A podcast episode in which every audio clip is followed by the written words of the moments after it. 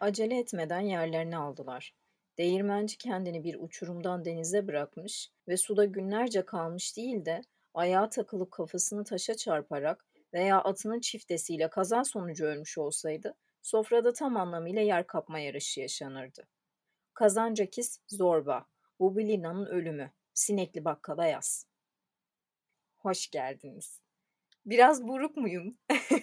Bu yılı bitireceğimiz için üzgün müyüm? 2021 yılı lütfen gitme, çok güzeldin mi demeliyim. Hayır asla böyle söylemeyeceğim. Yani zor bir yıldı. Ama evet gerçekten şimdi şey gibi gamsız pezevenkler gibi birden hayır bence çok da kötü bir yıl değildi. Güzel şeyler de oldu. İyiydi falan deyip böyle rahat rahat konuşabilecek en son kişiyim. Gerçekten çok zor bir yıldı. Ama e, nedense bu yılı bitirirken ben saf biri olduğum için bir sineğim kafasına kadar çalışırsa, ne kadar hatalarından ders alırsa o kadar olduğum için e, şu anda yeni yıla dair elbette ki umutlarım var. 2022 yılının çok daha güzel geçeceğine inanıyorum. Ama eminim ki bir tarafım da şunu söylüyor ki 2022 yılı 2021 yılını elbette aratacak. Çünkü her zaman böyle oldu. Bir önceki yılı her zaman aradık. Herkesin şöyle izlediğim kadarıyla herkes bir muhasebe halinde. Yılın özetini çıkartmalar, yılın fotoğrafları, yılın videoları, yılın kitapları, yılın filmleri. Yani herkes bir liste yapıyor. Hani mutlaka bu yıl bunları yaptım. Çünkü ihtiyaç duyduğumuz bir şey var bu yıl biterken ben iyice şeye bağladım ya sinekli bakkalda. Kendimi böyle bir tedavi yöntemi olarak mı görüyorum bunu bilmiyorum ama bilinçaltımdan artık böyle bir şey gelirmiş gibi bölüm sonlarına doğru sürekli olarak böyle bir e, saptama yapıyorum. Toplum psikolojisine dair çıkarımlar yapıyorum ama Herkesin muhasebeler ve listeler yaptığı bu dönemde ben de Sinekli Bakkal hazır 2021 yılında yayın hayatına başladı dedim ve neden ben de listeler yapmıyorum diye düşündüm. Biliyorsunuz Sinekli Bakkal'ın ilk sezon konusu, daha doğrusu teması yasaklanan saklanan kitaplardı. Henüz bitmedi. Finale hazırlanıyoruz sezon finaline.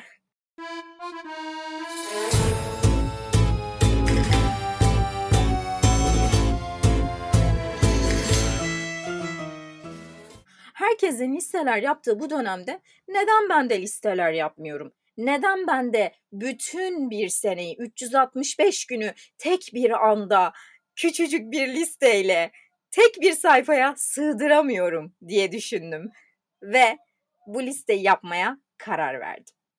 Öncelikle şunu söylemek istiyorum. Ben bu yıl fazla okumadığımı fark ettim. Ama bu konuyla ilgili olarak kendimi her zaman şöyle teselli ediyorum. Yıllar önce Arka Kapak Dergisi diye bir dergi vardı. Daha sonrasında kağıt fiyatlarının artışı, maddi imkansızlıklar vesaire bu konularla dergi çıkmamaya başlamıştı. Yani artık yayın hayatı sonlanmıştı. Ben o dergiyi çok takip ederdim ve okurdum. Gerçekten çok severdim ayrıca. Arşivini de tutuyorum hala. şey göstermek iste göstermemi isteyenler varsa Sinekli Bakkalı takip edebilirler demeyeceğim. Tamam uslu duracağım ve bu bu bölümü sağ salim, vizyonsuz göndermeler yapmadan mutlaka sonlandırmaya çalışacağım.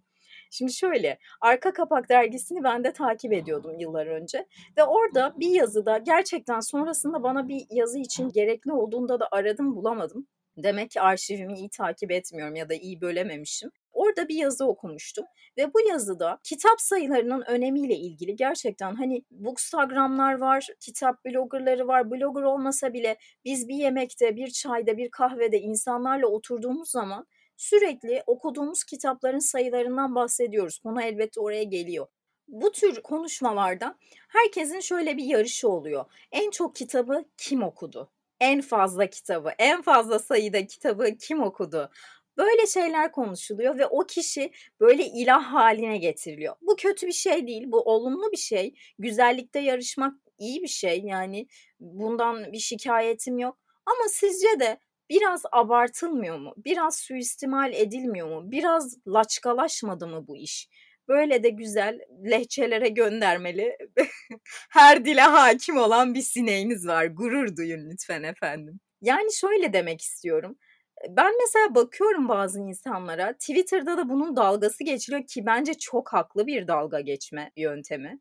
Yazmış adam diyor ki bu ay okuduklarım. Abi bakıyorum açıyorum 20 tane kitap. Ulan sen 20 kitabı bir ayda nasıl okuyorsun? Senin hiçbir hayatın yok mu? Yani hiç mesela çalışmıyor musun? İşi geçtim. Boş boş bir insan hani bir insan bence gününün 24 saatinin yani bir 18 saatini falan full dolu geçirebilmesi için ya bunu belli edersiniz anlatabiliyor muyum? Mesela onu okuyan arkadaşı bir inceliyorsunuz.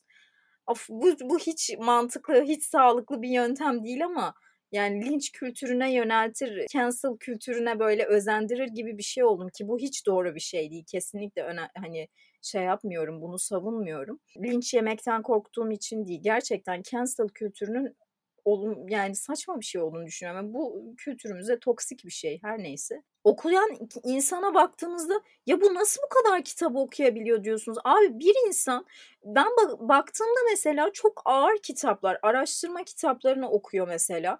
Yani roman okuyabilirsiniz. Romanlar, bazı romanlar böyle hani sarıyor, okuyorsun diyorsun ki kafa boşaltsın. Konfor alanı, hani rahat alanımda okuyabilirsiniz. İngilizcem de iyidir. Türkçe ile bazen karıştırırım. İki kelimeleri bir araya getiremem kafam çok hemen translate edemez. O yüzden arada İngilizce kelime kullanırım. O yüzden siz sineği elinizden geldiğince böyle göğsünüzde yumuşata yumuşata dinleyin. Çünkü sinirlenirsiniz biliyorum. Haklısınız da. Yani şöyle demek istiyorum. Bu kadar kitap okumak bence mümkün değil ve sağlıklı da olduğunu düşünmüyorum. Çünkü bir kitabı sindirmek gerçekten hani okuduğumuz kitaba elbette ki bağlı. Ama şöyle söyleyeyim ben mesela ilk Wittgenstein okumaya başladığımda bildiğim tek felsefe caddi. Hayır kesinlikle öyle değil. Tabii biz de biliyoruz hani. Yani şöyle okuyamazsınız ya. Yoruluyorsunuz. Yani zihniniz yoruluyor. Ben ayda mesela ben kendi bir, iyi bir okur olduğumu kesinlikle iddia etmiyorum. İyi bir okur olduğumu düşünmüyorum. Daha iyi olabilirim. Bu kaslarımı daha iyi geliştirebilirim okur kasları diye olduğunu düşünüyorum yani. E, maksimum 6-7 kitap okuyabilirim bir ayda. Yani hani araştırma ve roman dahil olmak üzere. Hani bu yüzden beni böyle müthiş sayılar paylaşılıyor ya beni bu çok korkutuyor. Ben, ben zaten birçok bookstagram'a inanmıyorum kesinlikle bu kadar kitap okuduklarına. Kesinlikle inanmıyorum. Gönderiliyor, paylaşılıyor bu bir iştir. Bu bir okuma böyle bir şey olamaz yani. Çünkü yapılan yorumlara da bakın kitap olumlamalarına. Arka kapaktan e, bölümler bölümler alınıyor. Bunlar birleştiriliyor ve bir okuma yorumu işte kitap yorumu adı altında paylaşılıyor. Şimdi 2021 yılında 2021 yılında çıkan kitaplardan ziyade onlardan da biraz bahsederiz. Benim için Sinekli Bakkal için aslında 2021 yılında okunmuş olarak söyleyelim. 2021 yılında yayınlanmış değil de okunmuş en iyi 4 kitaptan bahsedeceğim size. 2021 yılında okuduğum, sevdiğim 4 kitaptan kısaca bahsetmek istiyorum size. Öncelikle birinci sırada Doris Lessing'in Beşinci Çocuk kitabı. Müthiş bir kitap. Harika bir kitap. Evet okuyun. evet ikinci kitaba geçiyoruz. Hayır tabii ki. Yani bu beşinci çocuk kitabı ben hayatımda böyle bir kitap okumadım öncelikle. Belki de iyi bir okur olmadığım içindir. Müthiş bir kitap gerçekten. Doris Lessing roman boyunca öyle tekinsiz uçlarda geziniyor ki, sınırlarda geziniyor ki siz geriliyorsunuz. Mutlu, güzel bir evi olan, mutlu bir ailenin, mutlu bir beraberliğin sonucu olarak dünyaya gelen bu çocuğun tuhaflığı, nobranlığı, tabiri caizse evet tam anlamıyla tuhaflığı, göze batan farklı oluşu öyle bir şekilde işleniyor ki roman boyunca zaten siz de o gerginliği alıyorsunuz. Pek bir şey yaşanmıyor ama diyorsunuz ki keşke bu çocuk burada olmasaydı. Yani mutlaka okumanızı öneririm. Mesela bazı kitapların e, hani şey denir çok okumayı sevmeyen insanlar ya bu kitapta bir olay yok neyini seviyorsun derler.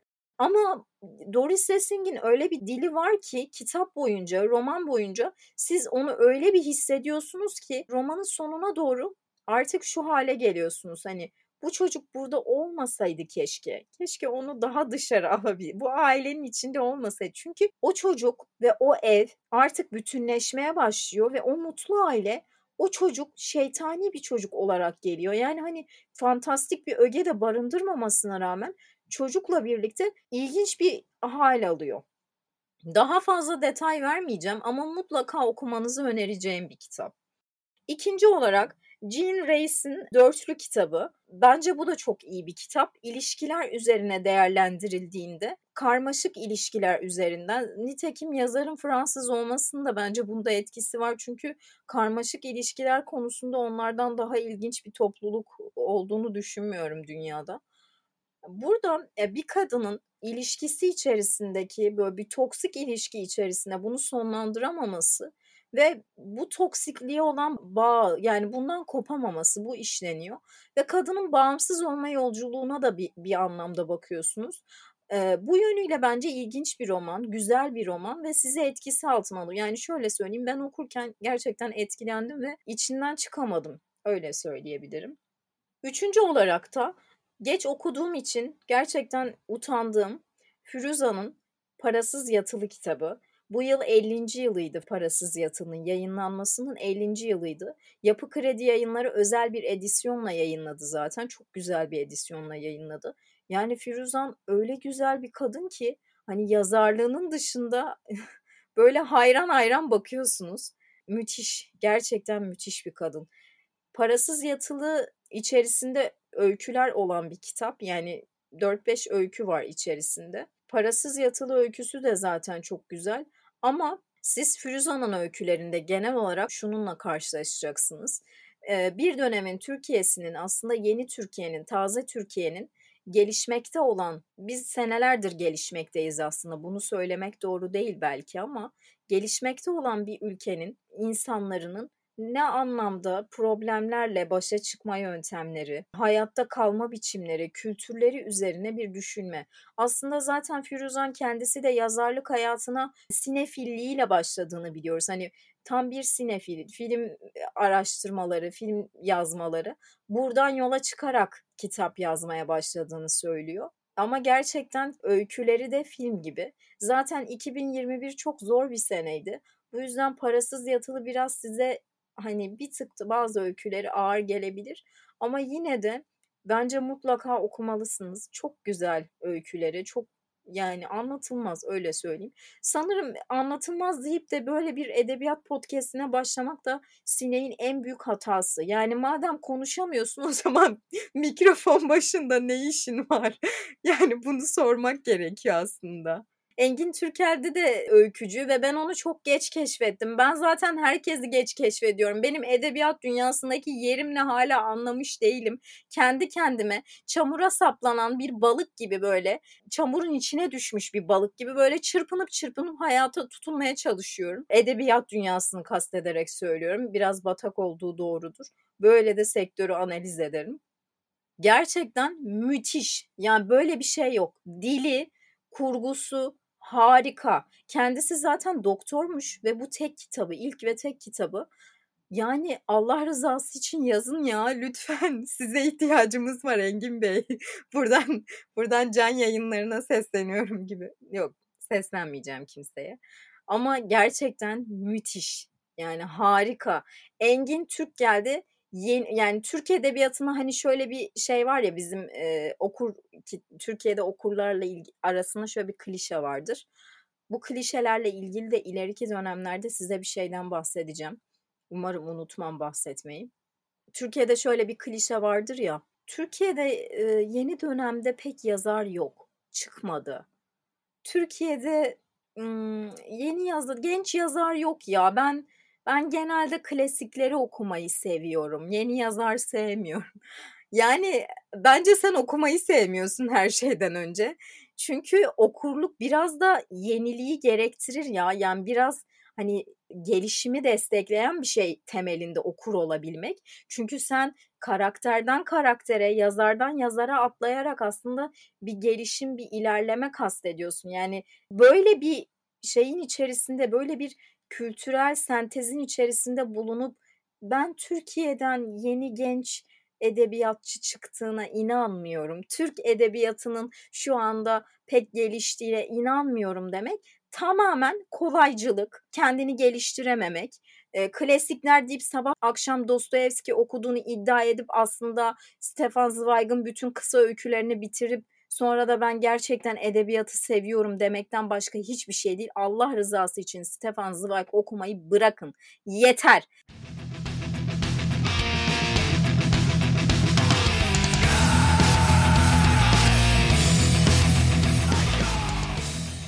Kürk mantolu mata, ma, ma, ismini bile söyleyemiyorum. Kürk mantolu Madonna'yı yaladınız, yuttunuz, sakız ettiniz. Yeter. Lütfen artık çıkın. 1984'ü zaten okudunuz. Yeter. Yaşıyoruz abi. Niye okuyorsunuz ki? İçindeyiz yani. Yeter artık. Hani ben sinirleniyorum ya, öfkeleniyorum. Böyle gidiyorum çok satanlar listesine. Ay yok kendini bul, kendini ara, şuradan gel, buradan gel. Yok kalbinin ekmeğini ye. Böyle varoş varoş laflar eden Türkçe'ye hiçbir katkısı olmayan ki ben bunu söylüyorum. Ben de Türkçeyi çok iyi bilen biri değilim. Türkçeyi çok iyi konuşan biri değilim. Bunu da iddia etmiyorum ama eleştirmek bedava. Sonuna kadar eleştiriyorum. Yani çok satanlar listesinde ben niye bunları görüyorum ya? Yani biz Türkiye olarak biraz daha geliştirmemiz gerekiyor. Bunu söylemem de çok saçma şimdi. Yani anlayamıyorum. Gerçekten anlayamıyorum. Bu klişelerden uzaklaşamıyoruz. Artık 2022 yılında lütfen kendinizi geliştirmek istiyorsanız Instagram Reels'larınızda, Twitter'da bu ay okuduklarım, işte bu ay yaşadıklarım diye paylaşacağınız kısımlarda bir kitap geçecekse köşede kıytıda sizden rica ediyorum gidip biraz bir, yani gitseniz bir kitap evine orada çalışan arkadaşlardan rica etseniz orada çalışan insanlar zaten bunu böyle öyle bir emekle yapıyorlar öyle severek yapıyorlar ki yani ne kadar değmese de o şey ayrıntıya da çok girmeyeceğim ama siz öneri isteseniz size bir sürü kitap önerirler. Yani bir arada herkes Oğuz Atay'ın tutunamayanlarına takmıştı. Ya arkadaşlar tutunamayanlar bir kere Tuğla gibi bir kitap. Hepiniz onu okuyamazsınız. Ben de okuyamam. Dostoyevski'nin Suç ve Cezası yok Karamazov kardeşler en sevdiğim kitap. Yani gerçekten ben bunu listelerde gördüğümde en çok okuduğum kitap, en sevdiğim bir çırpıda okunan kitap. Ya bu kadar da yalancı olmayın anladın mı? Hani okumadıysanız okumadım deyin yani. Ben Don Quixote okumadım gerçek. Burada da şey vaa hayır sesi gelebilir mi? Müthiş olur bu arada. Yani yargılamayın okumadım abi. Yapmayın. Beni de alın aranıza okumadım. yani bırakın artık bunları anladın mı? Palavra sıkmayın. Adam gibi oturun. Cinsiyetçi bir kelime kullandım. Sinek cinsiyetler ayrımı yapmaz. Düzgün oturun. insan gibi oturun. Araştırın, güzel kitaplar bulursunuz. Herkesin kendi karakterine, kişiliğine göre de kitap bulunur. Bu problem değil. Ama gidip gidip dönüp dolaşıp Stefan Zweig yok kürk mantolu Madonna ya Sabahattin Ali adam yani gerçekten bu kadar hani e, itibarsızlaştırılamaz ya bir insan. Böyle ideolojisi olan, fikri olan bir insan daha ne kadar itibarsızlaştırılabilirse yok aşkı en iyi anlatan yazar falan. Gerçekten mi ya? Yani Sabahattin Ali'yi bitirdiniz yani bu hareketlerinizde. Hani hoş değil ya. Yani kitabı okumadığınız o kadar belli ki adamın meselesi bu değil her şeyden önce. Marco Paşa diye bir e, dergi çıkardı yıllarca. Adam tutuklanıp durdu, takip edilip durdu yani ölümü bile şüpheli. Hani öyle bir duruma getirilmiş bir insanı oturup itibarsızlaştırarak aşkı en iyi anlatan yazar. Allah aşkına yürüyün gidin ya. Aşk mı kaldı meş mi kaldı? Yani gerçekten bu çağın şımarıklığı da bu herhalde. Tek meseleniz aşk meşk olmuş. Havada uçan sinekler olmuş ki o da benimdir. Neyse biraz yükseldim. Biraz öfkeliyim bu konuda. Okur olma konusunda. Çünkü ben bilirsiniz Sinekli Bakkal'da hiç bilinmeyen, kimse tarafından okunmayan ve Sinekli Bakkal tarafından keşfedilen kitaplar okunur. Bunu yapacağım ya. Bir sezonun konusunda bunu yapacağım. Yani hiç e, kimsenin bilmediği kitaplar olarak bu bölümde söylemiş olayım. Bunu yapacağım mutlaka. Şimdi ben size bu yılın dört kitabından bahsettim. En çok sevdiğim kitaplarından. Bir de şunu söylemek istiyorum. Bu yıl bir kitap olsaydı hangi kitap olurdu? Kesinlikle ve kesinlikle Veba Geceleri olurdu Orhan Pamuk'un. Çok tartışıldı. Hatta dava bile edildi. Türkiye'de zaten ağzımızdan çıkan her kelime dava konusu. Neyse susacağım. Şansımı çok zorluyorum çünkü. Veba Geceleri ben de okudum. İlk çıktığı zaman da direkt satın alıp okudum. Çünkü Orhan Pamuk zaten büyük bir yazar. Bunun aksini iddia edemeyiz. Bu kanıtlanmış bir yazar. Türkiye'de bir de şöyle bir durum var. Biri bir şey kazanınca Amerika'ya hizmet ediyormuş. Oraya buraya hizmet ediyormuş. Klişeleri de var ya. Bunlar zaten ayrı konu. Seviyoruz yani dedikodu yapmayı. Züğürdün dilini yoruyor yani öyle söyleyeyim. Orhan Pamuk'un büyük bir yazar olduğu kesin. Ama Orhan Pamuk'un herkes tarafından okunmaya çalışıldığı da kesin. Yani Orhan Pamuk'u anlamaya, okumaya çalışan çok insan var ve bunu başarmak da biraz zor. Yani herkes tarafından kabul edilememesinin sebebi bu. İnsanlar eleştirirken Orhan Pamuk'u ya bu nasıl bir yazar diyenler de var. Hani neyini beğeniyorsunuz? Sevmiyorum. Tabii ki sevmeyebilirsiniz. Ama Orhan Pamuk bence okurunu seçen bir yazar. Yani bazı yazarlar öyle okurunu kendi seçiyor. Ki Orhan Pamuk'un bunu yapmasına ne kadar iyi bir yazar olduğunun göstergesi bence. Çünkü sizi sınav üzerine sınava sokuyor. Kitabın en başından itibaren. Veba gecelerinde sınıfta kalmayan yoktur diye düşünüyorum. Çok zor bir kitap.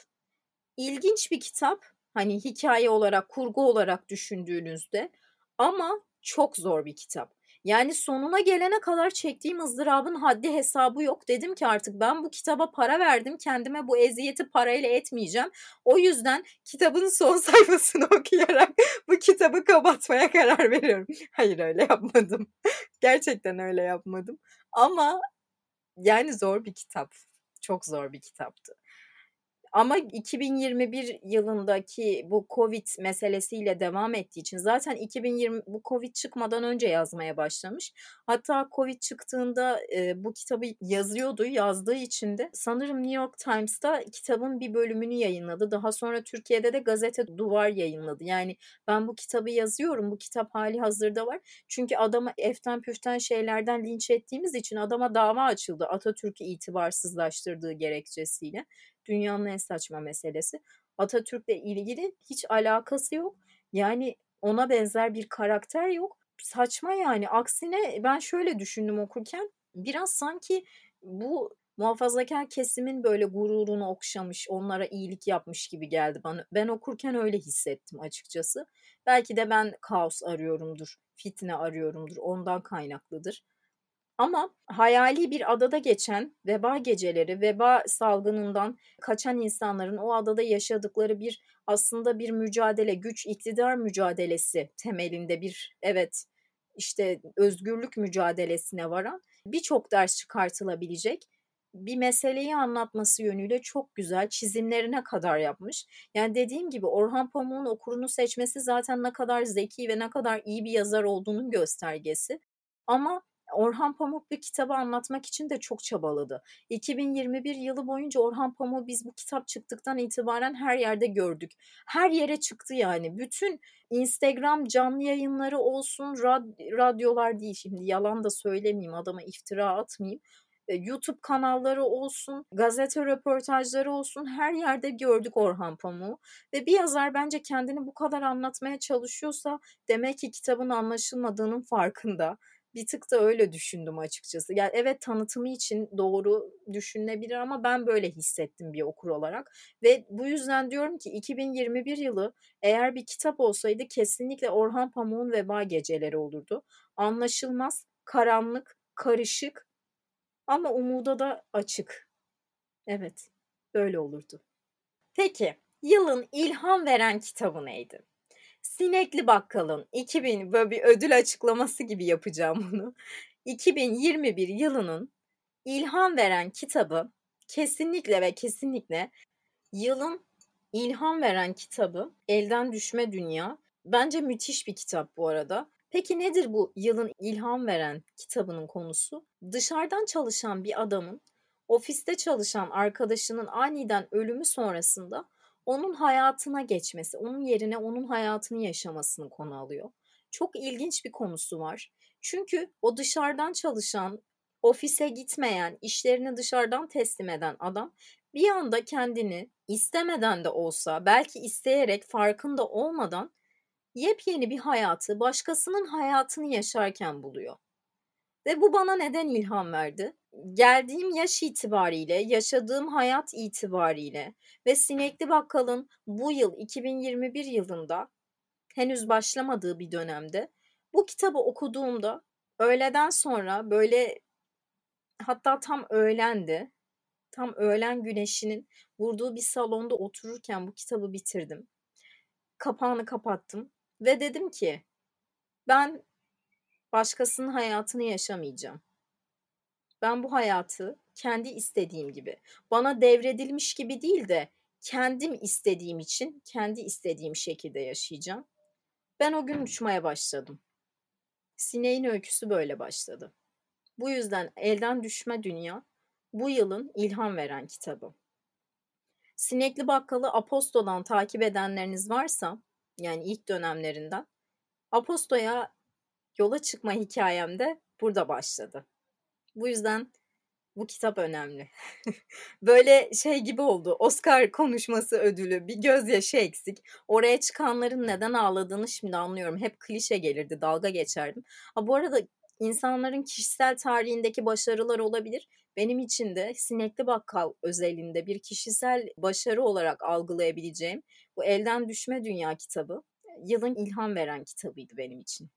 Peki bu yıl yayınlanmış yılın kitabı diyebileceğimiz bir kitap var mı? Evet var. O da Babamı Kim Öldürdü? Çok genç bir yazar olan Edward Lewis'in Babamı Kim Öldürdü kitabı bence 2021 yılının kitabıydı. Gerçekten konusu itibariyle çok genç bir yazar zaten. Yazarın eşcinsel oluşu, Fransız toplum statü meselelerinden bahsetmekle birlikte babasının yani kendisinden önceki kuşağın yaşam şartlarını eleştirmesi itibariyle gerçekten önemli bir kitap olduğunu düşünüyorum. Türkiye'de pandemi döneminde yayınlanması, hepimizin evlere kısıldığımız o dönemde yayınlanması ve sürekli soru sorarak, harekete geçirebilecek sorular sorarak bizi düşünmeye sevk etmesi yönüyle bence yılın kitabı Babamı Kim Öldürdüydü. Daha sonrasında moda sahnesinde bir oyuna da uyarlandı. Oyun olarak da sergilendi. Ben oyununu da izleme şansı buldum. Bence çok güzel bir oyun. Hala sergilendiğini biliyorum. İzleyebilirsiniz yani tavsiye ederim. Zaten kitabı da çok ince bir kitap. Dolayısıyla çok böyle hemen okuyup izleyebileceğiniz pratikte hem bir kitap hem bir tiyatro önerisi olarak Sinekli Bakkal kültür ve sanat dünyanıza ışık saçmaya geldi efendim. Buyurun. Şimdi son olarak 2021 yılı gibi böyle çalkantılı, sürekli böyle yükselip alçaldığım, e, anlamsız yükselmeler yaşadığım e, bir bölümdü. Son olarak şunu düşündüm. Acaba dedim Proust anketi mi yapsak bitirirken Sinekli Bakkal olarak? Proust anketini ben e, nereden öğrendim? Parşömen Sanal Fanzin diye bir bence çok iyi olan, çok müthiş bir site.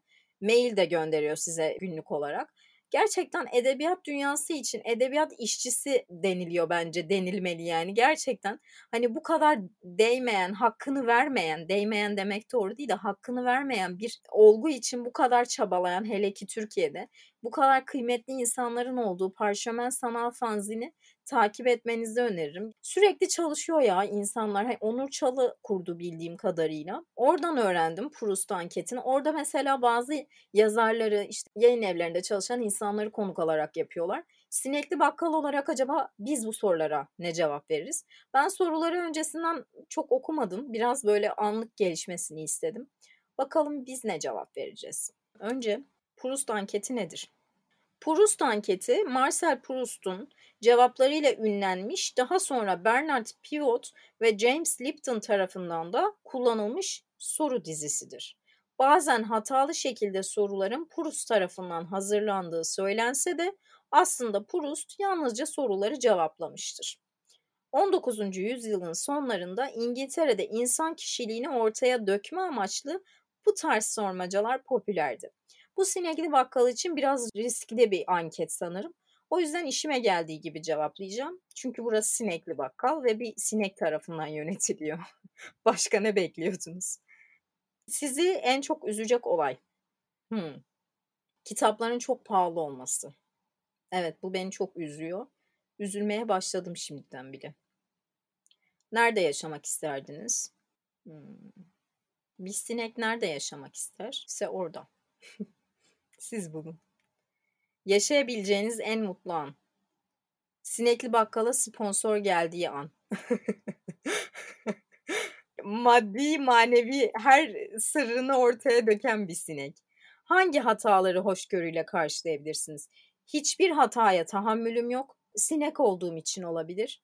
Hiçbir hataya tahammülüm yok. Hata sevmiyorum. Hata yapan insanı da sevmiyorum. Genel olarak insan sevmiyorum. İnsanları kanlarını emerek tombullaşmak en büyük fantezim. En sevdiğiniz erkek karakter.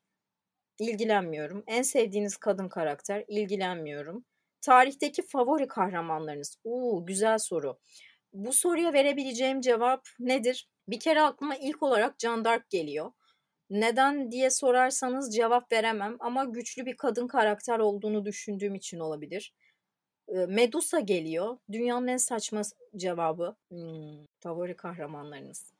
Don Quixote geliyor ya. Ya evet okumadım ama o şeye hakimim yani. Don Quixote da geliyor. Ben seviyorum öyle salak karakterleri. Kahramanlarınız gerçek olması gerekiyor mu acaba?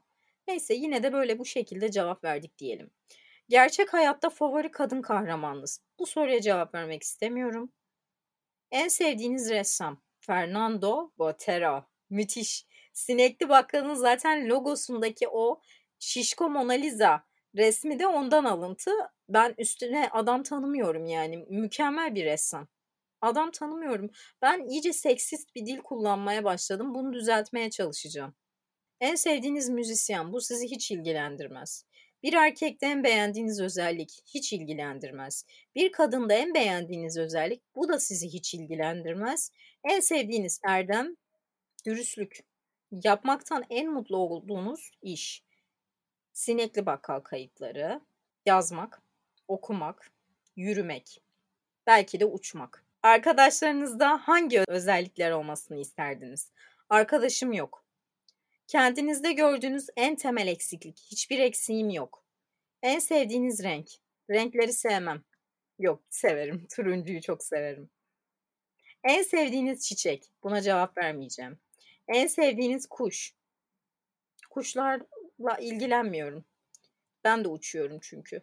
En sevdiğiniz yazar. Marquez. Sevgi Soysal. Latife Tekin. Oo, çok güzel.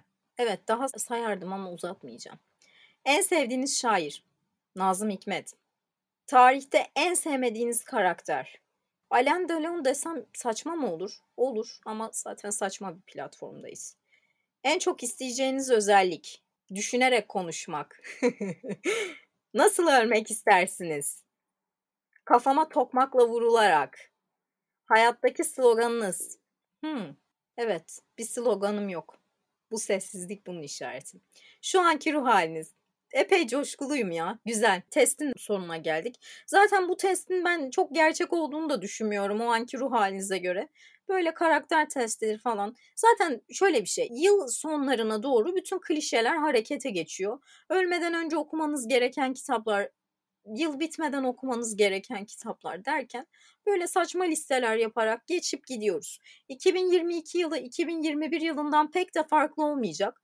Çok iyi olur mu bilmiyorum. Bu tamamen size bağlı. Kıçınızı kaldırırsanız yerinden, harekete geçerseniz bir şeyler olur. Böyle de iddialı laflar ediyorum bu bölüm. Ama 2022 yılının güzel olacağına dair dilekler dilemekten de asla vazgeçmiyorum. Umut etmekten başka çaremiz olduğunu da düşünmüyorum. Yaşamaya devam edip daha çok okuyarak, daha çok kendimizi geliştirerek bir şeyleri yoluna koymaya çalışmak bile bence başlı başına büyük bir şey. Bu sebeple 2022 yılında hepinize sağlık, huzur, ya şey gibiyim. Yılbaşında televizyona çıkan o güzellik ikonları olur ya dünya barışı diliyorum ama asla içinden ah, milyonlarca para diliyorum dermiş gibi. Ben para istiyorum 2022 yılından mümkünse bol bol para ve huzur istiyorum. Sağlık, huzur. Başka bir dileğim yok. Sinekli bakkalın genelde dilekleri bunlar. Umarım güzel bir yıl olur ve 2022 yılında güzel bir bölümle yeniden görüşeceğiz sizinle. Güzel bölümlerle daha doğrusu. Sinekli Bakkal dinlediğiniz için teşekkür ederim. Kendinize çok iyi bakın.